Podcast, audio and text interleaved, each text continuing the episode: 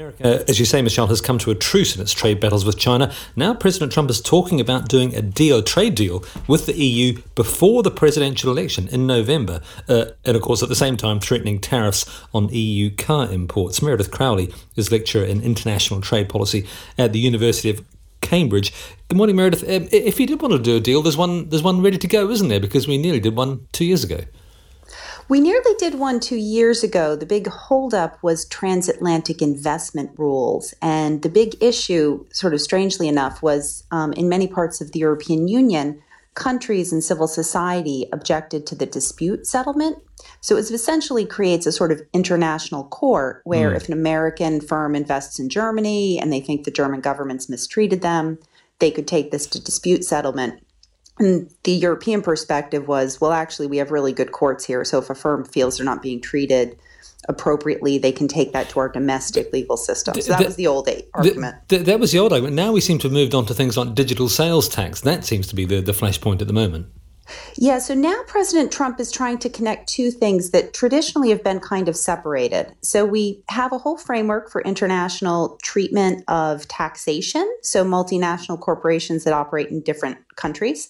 And we have a separate rule for um, taxation of goods at the border. So these mm. would be trade agreements. And now he's linking them, I think, one of the first times we've tried to do this in a pretty unproductive way um, I would argue. But There's it, it's yeah. typical of him, though, isn't it? Because he's linked he's linked all sorts of things to trade policy. He was he was talking the other day about if Europe didn't play ball on Iran, there'd be there'd be imports on uh, tariffs on car imports.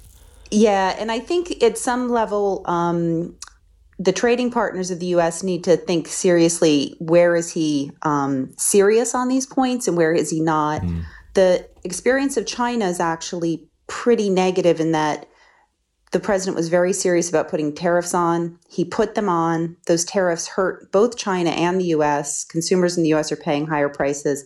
And it's really gone well for the president. Nobody is really very critical of him for this trade war within the US. And we're now, we've moved into, with the latest US China deal, a status of sort of permanent tariffs between the U.S. and China that don't look like they're going to go away mm. for you know at least a year. Just briefly, Meredith, on that central point, do you think there could be a deal, uh, a new transatlantic trade deal before the presidential election?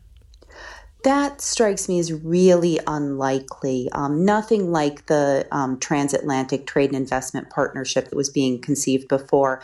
I think he's created a little mini spat over um, digital services. And so he, it, it is something that's in the works. So, a tax over digital services and how to appropriately tax companies in a way that's fair for countries, but also fair for these mm. um, large corporations so they don't get taxed multiple times in different countries. That needs to happen. Um, and so he could use that and say that that somehow by doing what was already in the works mm. that hmm. he's created a new trade deal, but a, a full comprehensive deal like was planned several years ago, that seems to me highly unlikely. Thank you very much. Meredith Crowley from the University of Cambridge.